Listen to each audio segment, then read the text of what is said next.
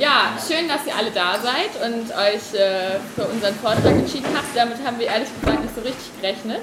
Wir dachten, wir machen so einen kleinen Workshop mit irgendwie zehn Leuten in so einem kleinen Kreis und haben jetzt mal ein paar Sachen umgestellt, aber ich hoffe, dass ihr irgendwie was mitnehmen könnt heute. Ähm, einmal kurz zu uns. Möchtest du dich erstmal vorstellen? Ja, hallo, ja, schön, dass ihr alle da seid. Ähm, überrascht mich tatsächlich, wurde mir nicht so angekündigt. Wie gesagt, dacht, ja, wir dachten, wir sitzen hier so schön gemütlich mit zehn Leuten und machen so einen kleinen Schnack. Das geht jetzt nicht, deshalb machen wir was anderes, aber ich glaube, das funktioniert dann auch ganz gut.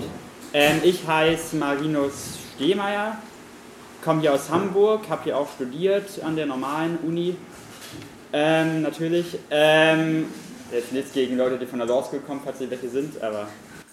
Ähm, und habe hier, war hier auch ähm, sozusagen BAK, äh, ähm, wie heißt das? Also hier ist das kritische Jura-Studierende, das ist sozusagen die BRKJ-Untergruppe, die es hier so gibt. Da war ich früher auch aktiv.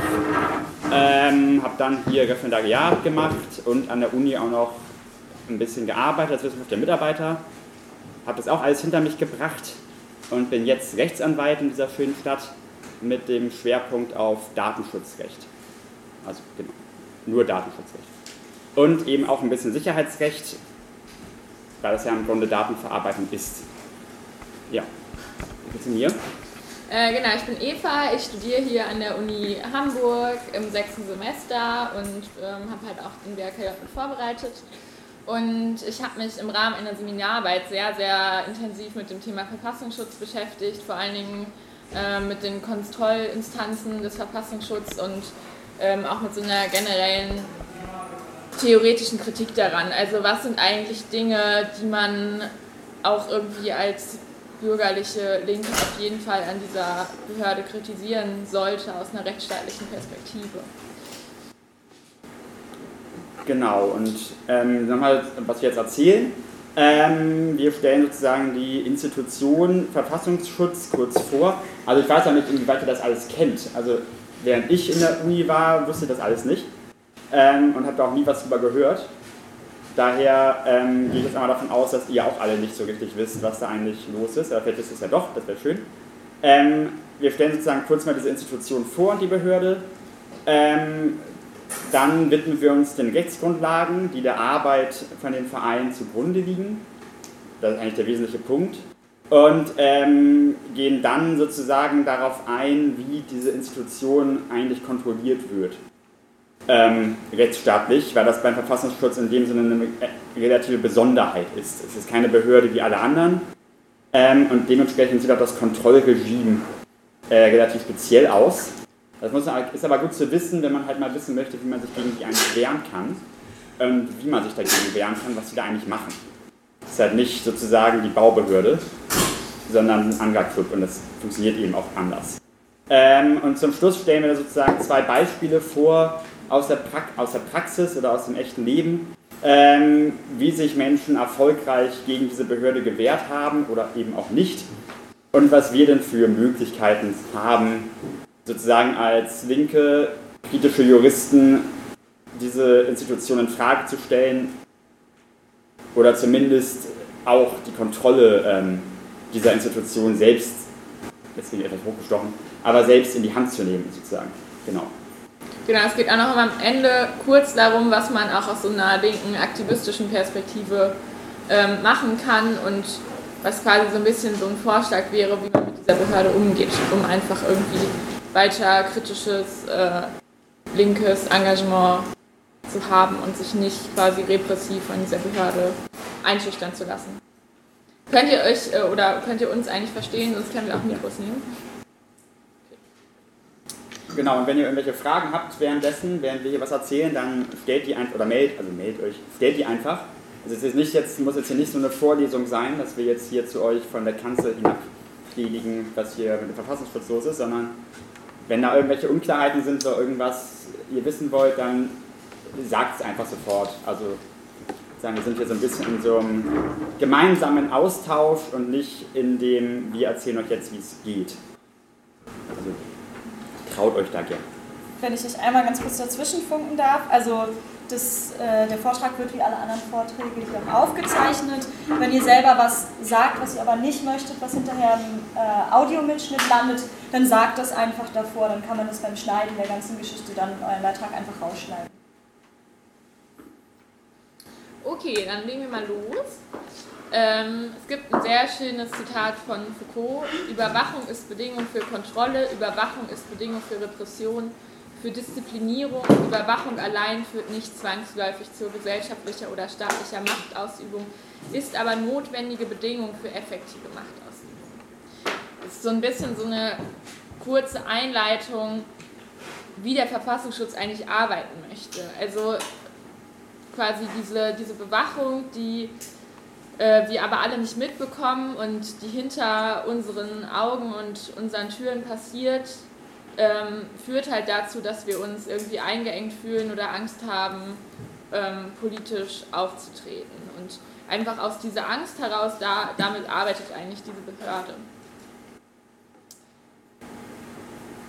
Und genau, also Machtausübung in modernen Gesellschaften ist subtiler, effektiver und umfassender durch das Zusammenspiel von Überwachung, Kontrolle und Disziplinierung, insbesondere wenn es jenseits des Strafsystems erfolgt. Also das Spannende am Verfassungsschutz ist ja auch gerade, dass es halt keine repressive Sanktionsinstanz ist, die, weil eine Straftat passiert ist, ähm, zur Überwachung ähm, übergeht, sondern dass diese Überwachung halt viel, viel früher einsetzt und überhaupt erstmal nichts mit dem Strafrecht zu tun hat, sondern einfach allgemeines Interesse ist des Staates, ähm, zu wissen, was gibt es für äh, politische Strömungen in diesem Land, was kann quasi eine Gefahr darstellen für die staatliche Integrität.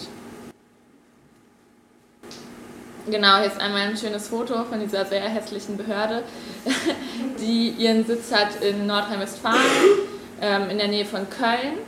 Und ähm, das ist irgendwie auch ganz wichtig, weil die ganzen Klagen gegen den Verfassungsschutz, die sind halt alle am Verwaltungsgericht äh, in Köln anhängig. Und ähm, das ist halt natürlich auch spannend, weil gerade dieses Gericht sich halt damit viel beschäftigt und es wenig andere Gerichte gibt, die quasi damit befasst werden, weil im Verwaltungsrecht halt immer die Klage ähm, darzustellen ist, wo die Behörde ansässig ist. Ähm, und in der BRD gibt es ähm, formell erstmal nur Nachrichtendienste. Also wir gebrauchen nie den Begriff Geheimdienste eigentlich in so einem theoretischen Rahmen, ähm, weil es da einen eklatanten Unterschied gibt und wir schon zu der Einschätzung kommen würden, dass es sich halt in Deutschland um Nachrichtendienste handelt und nicht um Geheimdienste, auch wenn das gerne in so einem politischen Diskurs häufig verwechselt wird.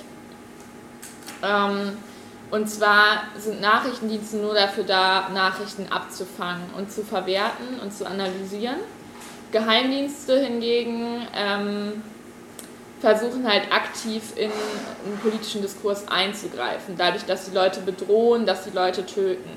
Ähm, es gibt halt auch Geheimdienste ähm, in, auf der Welt, die sowas praktizieren, zum Beispiel die CIA ähm, oder Mossad. Also da findet aktiv eine Beeinflussung statt, halt im Untergrund von Leuten. Ähm, oder auch der russische Geheimdienst gibt es auch sehr gerne ähm, wovon man dann auch immer irgendwie mitbekommt, wie ja auch irgendwie in dem Fall ähm, in Großbritannien zuletzt.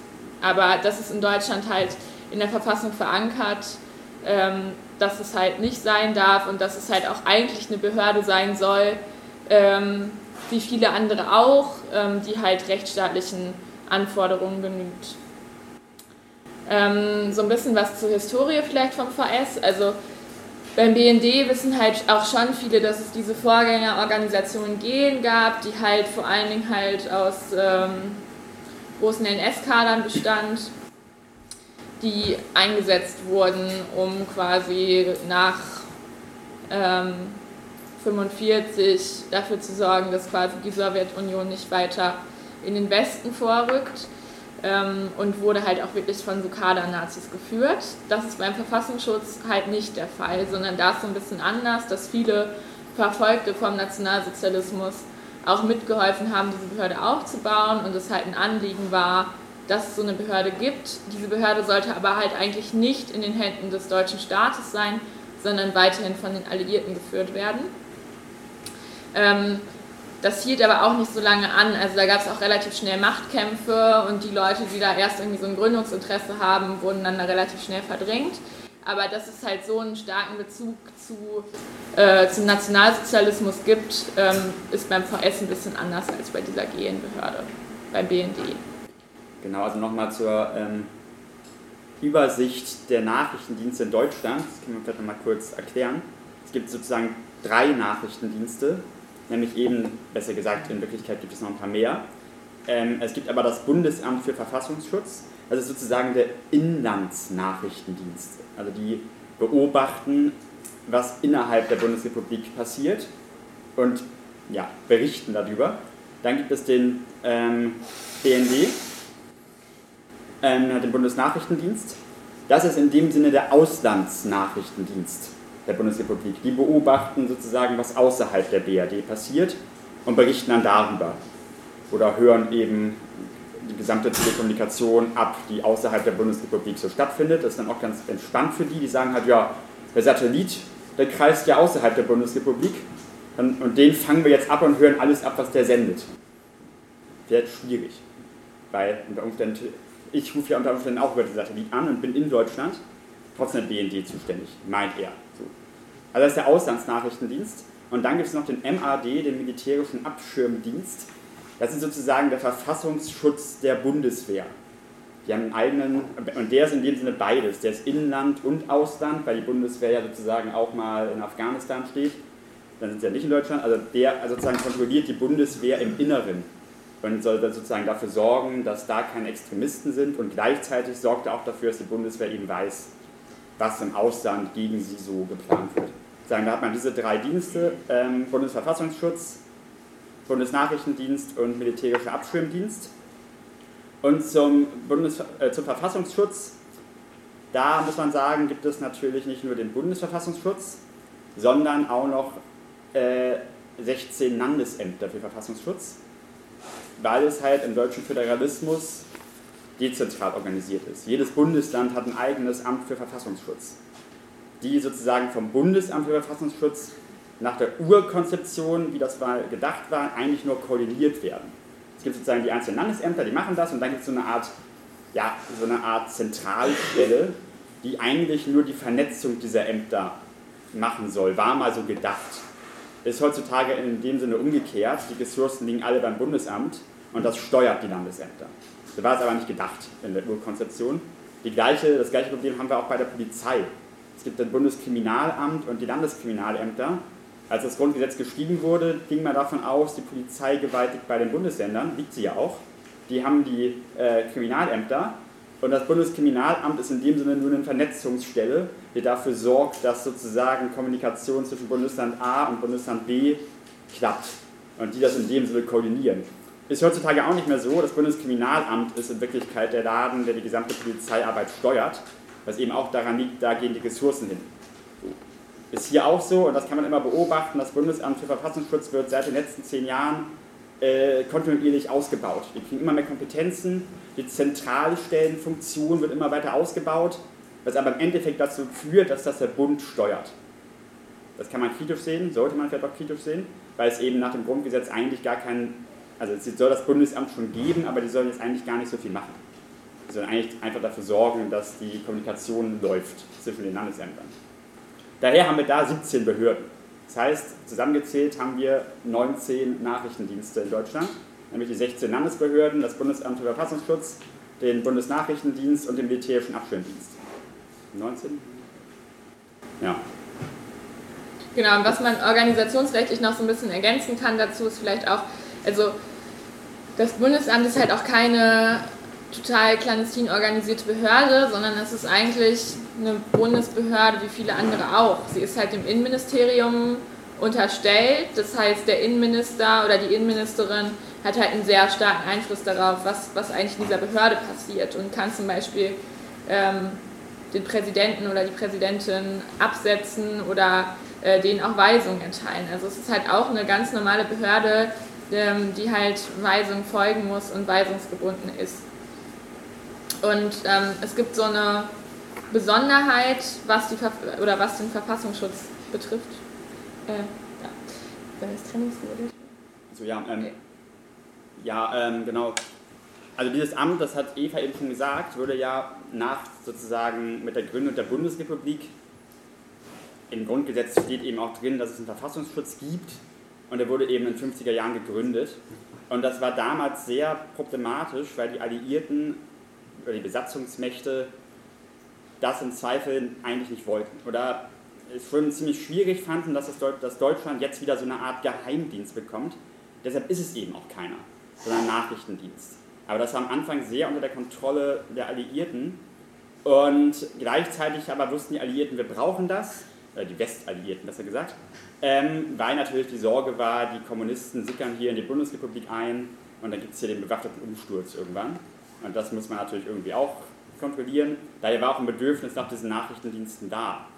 Ähm, wir sind eben auch ein Kind des Kalten Krieges, muss man so sagen. Das, darum ging es da. Ähm, was aber in Deutschland sehr wichtig ist, und das taucht in ganz vielen Diskussionen, wenn es um den Verfassungsschutz geht, immer auf, und deshalb sage ich das hier, ist das sogenannte Trennungsgebot. Immer wenn man was über Verfassungsschutz liest, oder oft, und sozusagen auch eine Kritik daran, dann kommt irgendwann immer das Stichwort Trennungsgebot. Das heißt, und das sozusagen die Nachrichtendienste und die Polizeibehörden zwei verschiedene Behörden sind und dass sie eben nicht miteinander verschmolzen werden dürfen. Also das ist sozusagen ein ganz wichtiger Punkt. Es gibt die Polizeibehörden, die sind sozusagen repressiv unterwegs, die haben Eingriffsbefugnisse, die können zu einem nach Hause kommen und an die Tür eintreten und mal Guten Morgen sagen, so, können die alles machen, unter bestimmten rechtsstaatlichen Voraussetzungen können die das alles machen. Ähm, das Bundesamt für Verfassungsschutz darf das alles nicht. Das Trennungsgebot sagt, die haben keine polizeilichen Befugnisse. Das ist ganz wichtig. Die dürfen das nicht. Das Bild dahinter ist, wir wollen keine neue Gestapo.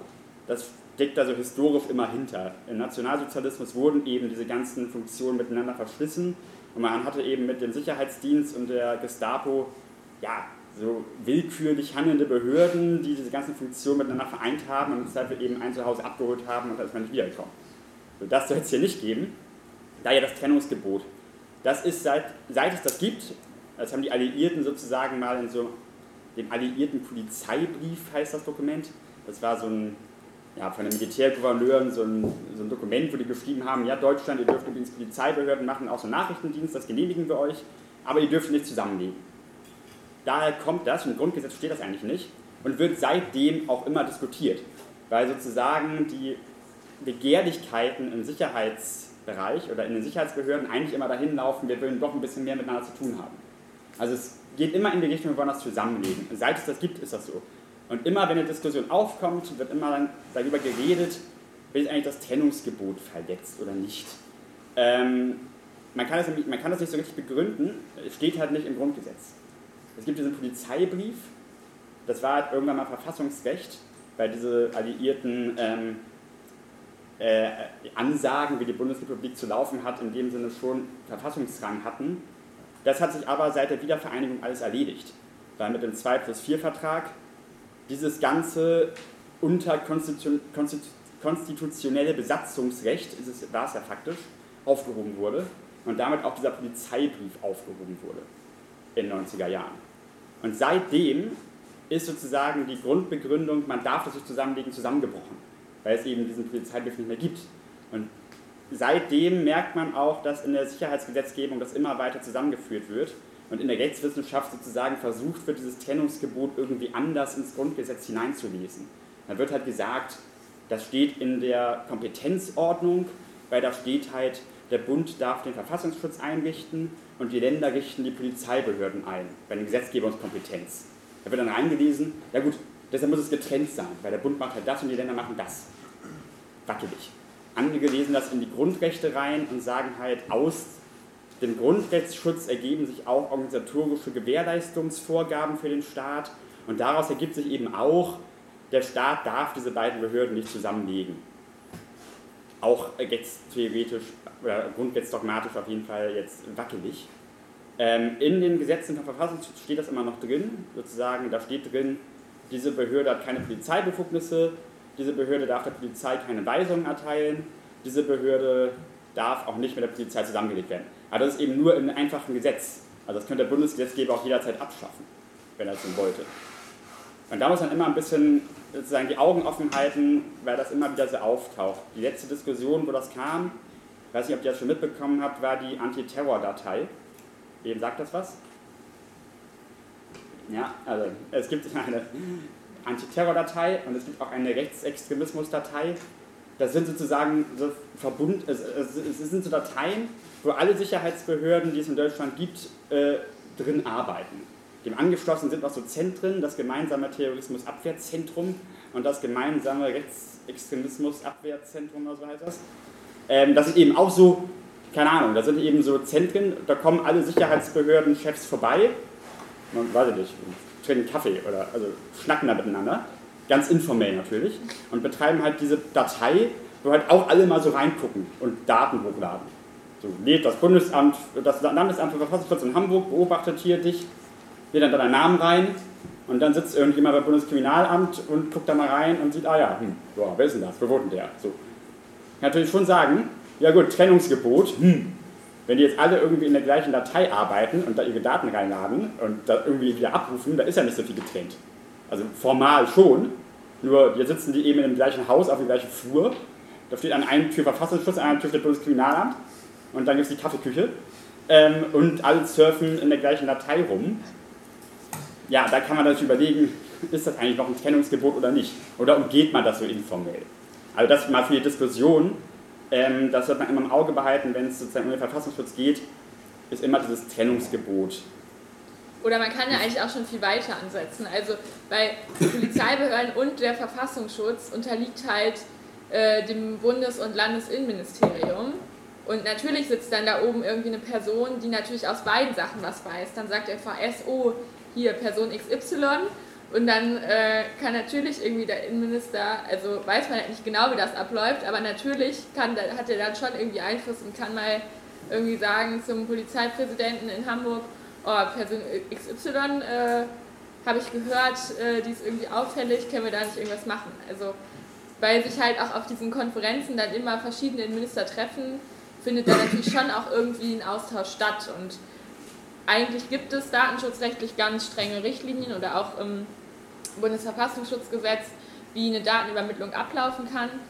Ähm, aber auch das wird immer mehr ausgeweitet. Auch gerade jetzt in Hamburg gibt es wieder einen Diskurs darüber, ähm, dass man doch einfach mal das Trennungsgebot ein bisschen mehr aufheben sollte. Dass zum Beispiel, wenn jetzt der VS irgendwie eine Familie überwacht und da kommt raus, dass irgendwie Kinder misshandelt werden, dass dann halt die Polizei eingeschaltet werden darf. Und natürlich macht dann ähm, der Präsident vom Hamburger Verfassungsschutz das mit so einem Beispiel, aber es lässt sich natürlich auch irgendwie auf ganz andere Dinge ausweiten, so, die natürlich auch einen politischen Rahmen haben.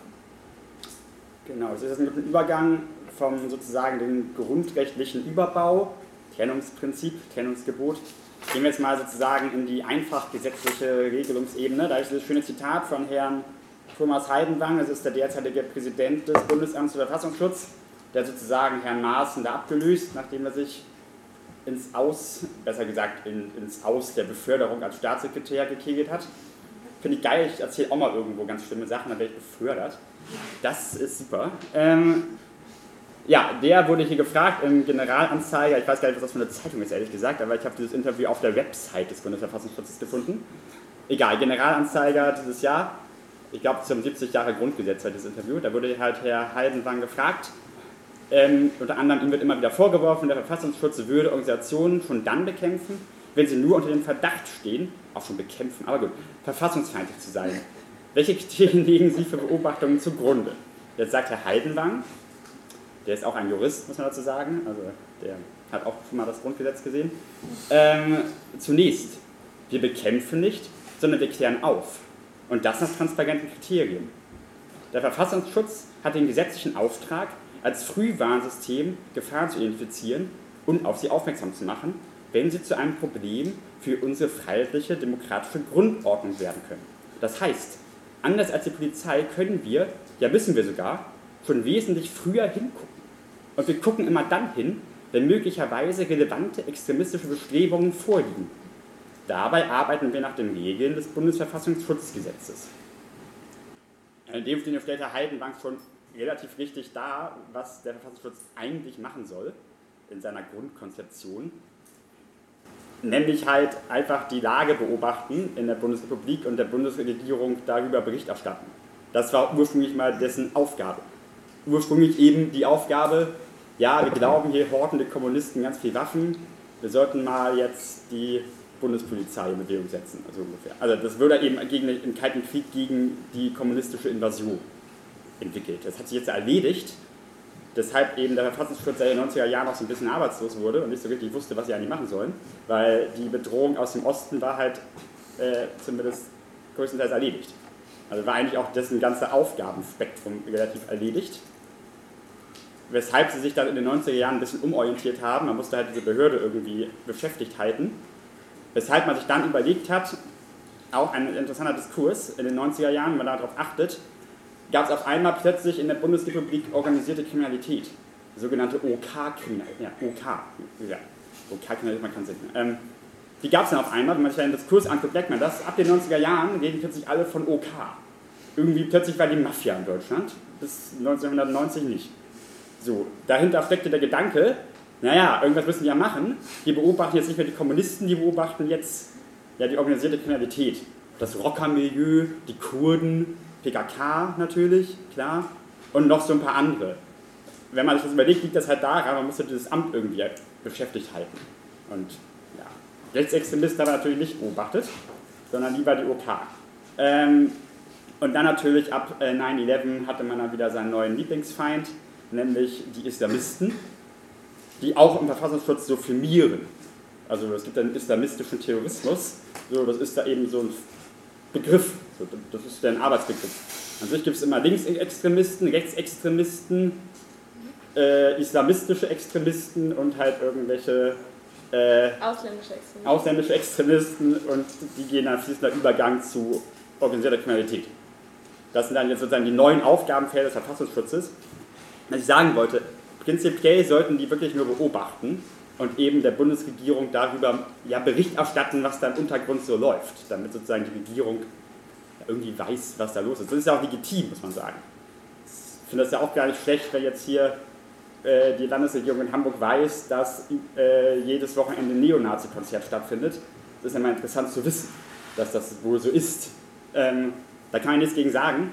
Das, der Punkt ist, die machen das ja gar nicht. Was Eva ja schon meinte, die nutzen das ja gar nicht so, um sozusagen nur Bericht zu erstatten an die Regierung. Die nutzen sozusagen ihre ganzen Techniken als Repressionsinstrument. Eben, wenn man überwacht wird, dann macht das ja was mit einem. Und die setzen es ja gezielt so ein. Auch wenn den Bundesverfassungsschutzbericht guckt, also sozusagen die Publikation des Verfassungsschutzes, der Tätigkeitsbericht, das ist dann so ein Machwerk. Hat das schon mal jemand gelesen? Hm? Das ist so ein dickes Heft, da steht irgendwie drin, was sie die ganze Zeit gemacht haben und man hat immer das Gefühl, ja gut, die haben irgendwie im Internet gelesen, so auf öffentlichen Websites und das abgeschrieben und jetzt veröffentlicht. Wirkt immer so, vielleicht verraten sie uns ja auch nicht alles. Ähm, das ist ja auch ein Ding, wenn wie, unter steht da nächstes Jahr drin, hier in Hamburg, äh, Verfassungsschutzbericht, linksextremistische Bestrebungen und dann taucht da auf, ja, BRKJ im Gängeviertel. Da saßen irgendwie Leute zusammen und die haben sich ganz abfällig über den Verfassungsschutz geäußert. Ähm, die scheinen ja mit der demokratischen Grundordnung nicht so richtig äh, sich verbunden zu fühlen. Dann steht man da drin und das ist natürlich eine Repressionswirkung. Also wenn ich in so einem Bericht stehe, der irgendwie den Anschein hat nach außen, da stehen die ganz bösen Buben drin, äh, die Feinde der, des Staates sind in diesem Bericht aufgeführt und da steht da mein Name, dann ist es natürlich irgendwie nicht so gut. Also wenn so, das kennt man ja aus Mecklenburg-Vorpommern, habt ihr bestimmt mitbekommen mit der Band Feine Sahne Fischfilet. Dann stehen die da im Verfassungsschutzbericht als, keine Ahnung, also weiß man nicht warum, weil die einen Song haben, wo sie sagen, Deutschland ist scheiße als Punkband. Ähm, und da stehst du da aber und auf der nächsten Seite stehen dann irgendwie ja, islamistische Terroristen, die schneiden regelmäßig Leuten in Afghanistan den Kopf ab. So, und dann bist du da in so einer Gesellschaft, denkst du, ja, ähm, hm, das ist jetzt nicht so gut, finde ich. Und so arbeiten die halt. Ne? Das ist nicht nur ein Frühwarnsystem, das ist ein ganz klarer, naja, kann man schwer beschreiben eben, diese Art von, wir setzen Leute unter Druck, indem wir sie sozusagen beobachten, indem wir da repressiv oder indem wir tätig werden. Naja, deshalb wechseln wir jetzt aber mal, um jetzt mal zu gucken, was sie eigentlich machen. Wir glauben jetzt mal, sie handeln so, wie sie sollen. gucken wir mal ans Bundesverfassungsschutzgesetz, was hier Herr Heidenlang ja so schön benennt, die ja die Arbeit von denen total rechtsstaatlich und gut strukturieren. Und da kann uns Eva jetzt mal was zu sagen, wie gut das funktioniert. Ähm, ja, das Spannende in diesem Gesetz sind eigentlich, also ich bin habe irgendwann das ganze Gesetz analysiert und einfach mal geguckt, was gibt es hier denn an rechtlichen Besonderheiten. Also ich habe geguckt, gibt es da irgendwie unbestimmte Rechtsbegriffe, gibt es da Ermessensentscheidungen, sind das ermessensgebundene Bescheidungen, also das sind jetzt alles so juristische Fachbegriffe, könnt ihr später gerne nochmal nachfragen, wenn ihr nicht wisst, was das bedeutet. Ähm, und bin einfach mal jede Norm durchgegangen. Und was super schnell auffällt, ist, dieses ganze Gesetz, das besteht eigentlich nur aus unbestimmten Rechtsbegriffen. Mein Highlight ist eigentlich Paragraph 3 Bundesverfassungsschutzgesetz. Ähm, da kann ich kurz mal ein bisschen was drauf vorlesen. Ähm, also das ist quasi äh, die Norm, die dann beschreibt, äh, was macht eigentlich der Verfassungsschutz und ähm, wozu ist er eigentlich da und was darf der eigentlich so. Ähm, Aufgabe der Verfassungsschutzbehörden des Bundes und der Länder ist die Sammlung und Auswertung von Informationen, insbesondere von sach- und personenbezogenen Auskünften, Nachrichten und Unterlagen über, jetzt wird es sehr spannend, Bestrebungen, die gegen die freiheitlich-demokratische Grundordnung, den Bestand oder die Sicherheit des Bundes oder eines Landes gerichtet sind oder eine ungesetzliche Beeinträchtigung der Amtsführung der Verfassungsorgane des Bundes oder eines Landes oder ihrer Mitglieder zum Ziel haben. Ja, und dann fragt man sich natürlich erstmal, was sind denn überhaupt Bestrebungen? Also damit habe ich mich relativ lange auseinandergesetzt, weil das für mich ein großes Rätsel war. Das wird dann irgendwie später legal definiert, aber auch die Legaldefinition ist eigentlich ein Witz. Also die Legaldefinition ist äh, ziel- und zweckgerichtete Verhaltensweisen. Dann dachte ich, naja, was soll das denn jetzt sein? Ähm, und dann mein Highlight ist eigentlich die freiheitlich-demokratische Grundordnung. Also, weil damit wird immer argumentiert, dass so ein Totschlagsargument in, in so einer sicherheitsrechtlichen Debatte ist. Aber die freiheitlich-demokratische Grundordnung und viele Juristinnen fragen sich eigentlich immer, naja, was, was soll das denn jetzt bedeuten? Äh, es ist herrlich, weil das wird nämlich dann auch im Nachhinein hier definiert. Ähm, da gibt es eine Auflistung, das lese ich jetzt nicht alles vor, aber so ein kleiner Auszug vielleicht. Äh, die freiheitlich-demokratische Grundordnung, das Recht des Volkes, die Staatsgewalt in Wahlen und Abstimmung und durch besondere Organe der Gesetzgebung, der vollziehenden Gewalt und der Rechtsprechung auszuüben und die Volksvertretung in allgemeiner, unmittelbarer, freier, gleicher und geheimer Wahl zu wählen die Bindung der Gesetzgebung an die verfassungsmäßige Ordnung und die Bindung der vollziehenden Gewalt und der Rechtsprechung an Gesetz und Recht, das Recht auf Bildung und Ausübung einer parlamentarischen Opposition und so weiter. Also, und dann das Highlight ist die im Grundgesetz konkretisierten Menschenrechte. Also es gibt äh, der Begriff äh, freiheitlich-demokratische Grundordnung, wird irgendwo auch mal im Grundgesetz genannt. Ich weiß gerade irgendwie nicht wo genau, aber irgendwie so im 80, glaube ich 87 oder so. Also in der, in der Kompetenznorm, in der drin steht, der Bund darf ein Bundesamt für Verfassungsschutz einrichten, um die freiheitlich-demokratische Grundordnung zu schützen. Da ist, einzige, das ist die einzige Stelle, wo das eigentlich mal im Grundgesetz auftaucht. Halt. Wird da auch nicht definiert natürlich. Das, also man weiß eigentlich gar nicht, was das heißt. Und dieser Begriff wurde dann sozusagen in der Sicherheitsgesetzgebung und durch das Bundesamt selber so entwickelt. Also die schützen ja nicht das Grundgesetz, die schützen die demokratisch-freiheitliche Grundordnung. Das ist etwas anderes, weiß man nicht. Das war aus deren Sicht ist das mal gerne was anderes. So, und die wissen halt, was es ist. Und alle, die das dann nicht wissen oder die das dann nicht so sehen wie die, die sind dann halt gegen diese Ordnung. Das war auch lange gar nicht definiert. Also das war ganz lange Zeit sozusagen so ein Rechtsbegriff, den haben die halt benutzt und wussten halt, was das, also haben das eben sich so ausgedacht, was das heißt. Der wurde jetzt mal im Gesetz sozusagen, was Eva gerade vorgelesen hat, mal definiert. Das ist aber auch eine Definition, die sozusagen die Sicherheitsbehörden selber sich mal für diesen Begriff gegeben haben. Ja. Genau, es geht jetzt auch unendlich so weiter, der ist sehr lang, deswegen höre ich jetzt mal auf. Aber wir machen mal weiter mit Paragraph 4. Äh, genau, da halt, gibt es halt ein paar Begriffsbestimmungen. Ähm,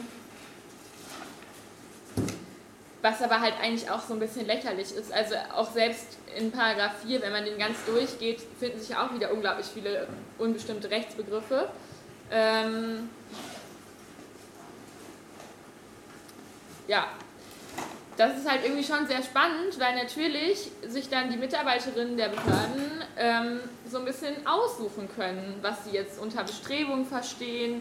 Also was fällt denn jetzt schon darunter? Ist das irgendwie schon äh, eine Blockade vor einer, ähm, vor einer Parteizentrale. Also wenn man sich dann mal so mit einem Kommentar beschäftigt, was sind denn so Verstöße äh, gegen die freiheitlich-demokratische Grundordnung, dann äh, wird das unter anderem aufgeführt, also irgendwie ähm, ziviler Ungehorsam vor Parteizentralen.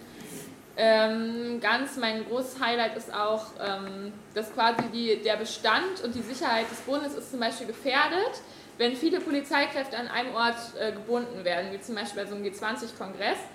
Dann ist es quasi eine Ermächtigungsgrundlage, allein deshalb irgendwie so ein Organisationskomitee zu überwachen, weil dann ja irgendwie, weiß ich nicht, Oma Erna in Südbayern irgendwie nicht mehr vom Einbruch geschützt ist. So. Und dadurch ist halt quasi Sicherheit des Bundes irgendwie außer Kraft gesetzt, weil ja die ganzen Polizeibeamten in Hamburg sind, um ähm, irgendwelche Versammlungen zu unterbinden. Ähm, und also es ist echt, äh, es gibt viele skurrile Ansätze, wann jetzt quasi schon die freiheitlich-demokratische Grundordnung gefährdet ist.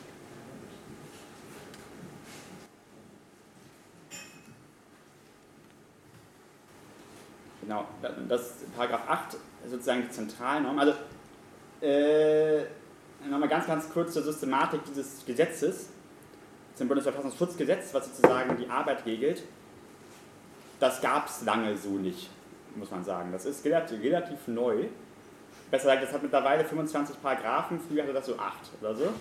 Und früher halt so, ja, es gibt einen Bundesverfassungsschutz, die arbeiten mit den Ländern zusammen und die schützen die freiheitlich-demokratische Grundordnung, Punkt. So, mehr stand da nicht drin. Also es war auch nicht so ein Gesetz, wo man dachte, das bringt einem jetzt als Bürger viel, da wurde nur im Bundesamt mal gesagt, was er machen soll. Ähm, dass die Gesetze so aussehen, ist relativ neu, eigentlich erst seit den 90er Jahren, weil, und das ist jetzt vielleicht ein bisschen grundrechtsdogmatisch, aber sehr interessant, um das zu verstehen, das, was das Bundesamt für Verfassungsschutz gemacht hat oder macht, war bis in die 90er Jahre gar kein rechtsstaatliches Thema. Ja, die sammeln halt Nachrichten, so what? So. Brauchen wir für eine gesetzliche Grundlage? Nö. Weil, jetzt kommen wir in die Grundrechtsdogmatik, ist ja gar kein Grundrechtseingriff. Wir denken mal nach, warum braucht man überhaupt Vorbehalt des Gesetzes? Dann braucht man, wenn eine Behörde sozusagen handelt und dabei in die Rechte der Bürger eingreift. Dann Vorbehalt des Gesetzes, Rechtsstaatsprinzip, brauchen wir gesetzliche Ermächtigungsgrundlage bis, sozusagen, bis Mitte der 80er Jahre war das Handeln des Verfassungsschutzes rechtlich gesehen gar nichts. Auf jeden Fall kein Grundrechtseingriff. Was dann eben auch dazu führte, ja gut, die machen ja sozusagen nichts Relevantes, da brauchen die auch keine Ermächtigungsgrundlage für. Die können machen, was sie wollen. Ähm, dann, 1987, äh, das kann man heute gar nicht mehr glauben, äh, gingen Hunderttausende Menschen auf die Straße, weil sie nachgefragt wurden, wie alt sie sind und wo sie wohnen vom Staat, nämlich im Rahmen der großen Volkszählung damals. Und das ja, hat riesige Proteste ausgelöst, das kann man sich heute gar nicht mehr vorstellen, dass das damals Leute auf die Straße getrieben hat, die heute alle im Internet surfen und denen ziemlich scheißegal ist, dass da durchgehend komplett getrackt wird, auf welchen Websites sie sich eigentlich bewegen und man genau nachvollziehen kann, was sie den ganzen Tag machen. Egal, damals war man da sensibler augenscheinlich und wollte nicht, dass der Staat weiß, äh, welche Telefonnummer man hat. Und ähm, es gab riesige Proteste, die im Zuge dazu führten, dass dieses Volkszählungs, diese Volkszählung vom Verfassungsgericht untersucht wurde, auf ihre Verfassungsmäßigkeit. Und in diesem Zuge wurde das Grundrecht auf informationelle Selbstbestimmung erfunden vom Verfassungsgericht. Das gab es vorher nicht, steht ja im Grundgesetz auch gar nicht drin. So, die haben das nicht ausgedacht. Also, es gab es in der Diskussion schon vorher, aber es wurde vom Verfassungsgericht in dem Sinne erfunden. Grundrecht auf informationelle Selbstbestimmung was nach der überkommenen Verfassungsdogmatik halt bedeutet, es gibt dieses Grundrecht, das hat man, und wenn der Staat darin eingreift, was eben heißt, er verarbeitet Informationen über dich, dann ist es ein Grundrechtseingriff. Bumm. Und ab dem Moment war man auf einmal in der Situation, dass diese ganzen Behörden gesetzliche Grundlagen für ihre Arbeit brauchten. Weil die ja sozusagen in mein Grundrecht für informationelle Selbstbestimmung eingreifen, wenn die Informationen über mich sammeln. Und ab diesem Moment hat dann der Gesetzgeber mal langsam angefangen, diese Gesetze zu überarbeiten, so ganz gemütlich und da haben ein paar Ermächtigungsgrundlagen reingeschrieben. Braucht man ja jetzt. Die haben in dem Sinne eigentlich auch nur das reingeschrieben, was wir immer gemacht haben, aber deshalb sehen die Normen halt auch so aus, wie sie aussehen. So, okay, wir brauchen eine Ermächtigungsgrundlage, gut, das schreiben wir jetzt rein. Das, Verfass das Bundesamt für Verfassungsschutz darf die Verfassung schützen, Punkt. Dafür darf es Leute beobachten. Punkt. Äh, das sind diese Normen ja, wenn man die mal runterbricht. Da steht ja nichts. Da steht ja nur, die dürfen das machen. Tun. Da kann man natürlich immer fragen, genügen diese Normen eigentlich rechtsstaatlichen Anforderungen? Und Stichwort Bestimmtheitsgebot, Stichwort ähm, Verhältnismäßigkeit. Hm. Kann man sich mal so drüber fragen. Jetzt mal ehrlich sein, wir haben jetzt auch ein bisschen was unterschlagen. In diesen Normen steht auch immer noch mal ausdrücklich drin, äh, beim Auswahl seiner Maßnahmen wählt das, wählt das, Bundesamt immer die verhältnismäßige Maßnahme. Also wir berücksichtigen die Angemessenheit ihrer Maßnahmen, steht da immer. Also das muss man jetzt auch nicht da reinschreiben, das ist auch rechtsstaatlich selbstverständlich, dass sie das zu tun haben, aber denen muss man es auch noch mal sagen. Und schreibt den Informationsgesetz auch noch rein, damit man es auch nicht vergisst. Äh, wenn ihr hier eure Maßnahmen anwendet, dann müsst ihr auch irgendwie den Verhältnismäßigkeitsgrundsatz beachten. So. Ähm, ja, das ist die Genese dieser Norm. Also man, man muss sozusagen, um das wirklich zu verstehen, sich einmal klar machen, wo das herkommt. Und eben sich auch klar machen, dass 30 Jahre oder 40 Jahre lang das alles nicht so war. Da haben die einfach irgendwas gemacht. Beim Bundesnachrichtendienst ist es bis heute so. Also da gibt es bis heute so ein Gesetz mit zehn Paragraphen so gefühlt. Und nur drin steht ja, die überwachen irgendwie den Auslandsgeheim, Auslandskommunikation. Und dann stellen sich Juristen hin und erzählen dann auch noch, ja, ja, und das sind ja irgendwie gar keine Deutschen, die da kommunizieren. Das sind ja Satelliten, da telefonierten Amerikaner mit einem in Afghanistan. Ja, sind ja keine Grundrechte betroffen von Deutschen. Da brauchen wir kein Gesetz für. Das hören wir einfach mal so ab. So, hm. so Grundrechte gelten jetzt ja nicht nur für Deutsche, gelten ja bekanntermaßen größtenteils für jeden. Also ist es auch ein Eingriff, wenn jetzt das Bundesnachrichtendienst abhört, wenn jemand in Pakistan mit jemandem in Sri Lanka telefoniert diese Menschen haben ja nach dem Grundgesetz irgendwo auch Menschenrechte. Und der deutsche Staat hat vielleicht auch mal eine Gesetz, also so braucht auch eine gesetzliche Grundlage, um in deren Rechte einzugreifen, ist aber sehr umstritten. Ähm, und der Bundesnachrichtendienst ist nicht der Meinung. Die meinen, wir hören einfach mal einfach alles ab. Und das ist natürlich schön bequem, wenn unsere Kommunikation heutzutage über Internetknoten läuft, die eben nicht in Deutschland stehen. Dann hört man halt die ab und ist dann nicht an die Grundrechte gebunden, wenn man ist ja nicht in Deutschland naja, auch so eine Diskussion. Also das zu diesen Gesetzen, das sind zentrale Normen, Befugnisse, und da sehen wir es ja. Ne? Also, das Bundesamt für Verfassungsschutz darf zur Erfüllung seiner Aufgaben erforderliche Informationen einschließlich personenbezogener Daten verarbeiten. So, soweit nicht die anzunehmende Bestimmung des Bundesdatenschutzgesetzes oder besondere Regelungen in diesem Gesetz entgegenstehen. Was ist denn das für eine Ermächtigungsgrundlage? Da kann ich auch im Polizeigesetz reinschreiben, ja, die Polizei darf zur Erfüllung ihrer Aufgaben Sachen Polizeimaßnahmen ergreifen. So. Ja, Gut, Ermächtigungsanlage haben wir, Check, Rechtsstaat, super. Sehr schön, dass da auch wieder darf. Ne? Also im Verwaltungsrecht muss man halt eigentlich immer gucken, da steht halt immer drin, ist es eine Kann- oder eine Soll-Vorschrift. Also muss die Behörde jetzt quasi da handeln, muss sie jetzt zum Beispiel ähm, bestimmte Personen oder bestimmte Verhaltensweisen überwachen oder darf sie das einfach nur oder kann sie das halt? Und hier steht halt darf. Das heißt, irgendwie es ist halt schon irgendwie so ein bisschen ermessen von dem jeweiligen Leiter. Der kann dann sagen, ja, okay, finden wir gerade spannend, äh, das, das überwachen wir jetzt mal und ähm, genau, da gibt es jetzt nicht so super gebundene Entscheidungen, sondern es ist halt alles relativ frei und liegt halt so ein bisschen daran, was da halt gerade so für Leute arbeiten und wer halt gerade Präsident oder Präsidentin ist und was es gerade noch so für Anleitungen aus dem Innenministerium gibt, aber es hat jetzt nicht so eine super Konstante. Also es ist immer sehr personen- und politikabhängig, was gerade so überwacht wird und was halt auch nicht. Genau. Ähm, jetzt kommen wir mal zum interessanten Kernstück. Hier ist nochmal diese schöne Behörde. Man muss auch beachten, ich aber jetzt aufgefallen ist, dieses Gebäude hat ja die Form von einem Paragraphen. Na? So. Die sind auf jeden Fall rechtsstaatlich schon im Gebäude, wissen die, was los ist. Interessanterweise ähm, ist mir mal aufgefallen, ich habe ein Referendariat im Bundesinnenministerium gemacht. Das Bundesinnenministerium sieht von oben auch aus wie ein Paragraph. Das scheint in der Sicherheitsbehördenarchitektur irgendwie in zu sein, das zu machen. Ähm, interessant an dem Amt ist ja, wie ich gerade gesagt habe, wir sind eine ganz normale Behörde. Die greifen, wenn sie sozusagen Daten über einen abgreifen, in meine Grundrechte ein, weil informationelle Selbstbestimmung. Schön. Ähm, und man kann ja auch noch was anderes, man kann ja auch sagen, nach einem modernen, es ist wieder ein bisschen grundrechtsdogmatisch, nach einem modernen Eingriffsbegriff ähm, ist es ja auch ein Grundrechtseingriff, wenn, Vertrauens, wenn, wenn V-Leute zu mir kommen und mir irgendein Märchen darüber erzählen, wer sie sind und wie sie heißen und mit mir dann fünf Jahre befreundet sind und in Wirklichkeit sind die, gar nicht, sind die das gar nicht. Und ich erzähle ihnen aber ganz viel über mich und werde da sozusagen, ja, ja, in dem Sinne ja verarscht. Ich könnte hier sagen, dass wenn der Staat das macht, ist das unter Umständen auch ein Grundrechtseingriff in ein allgemeines Persönlichkeitsrecht, weil der Staat jetzt nicht einfach Leute hinschicken kann und mich fünf Jahre belügen kann ich ja auch sagen, es ist vielleicht eine grundrechtssensible Aktion oder es wird auch sogar ein Grundrechtseingriff, sowas zu machen. Braucht man auch eine Ermächtigungsgrundlage für. Gibt es auch.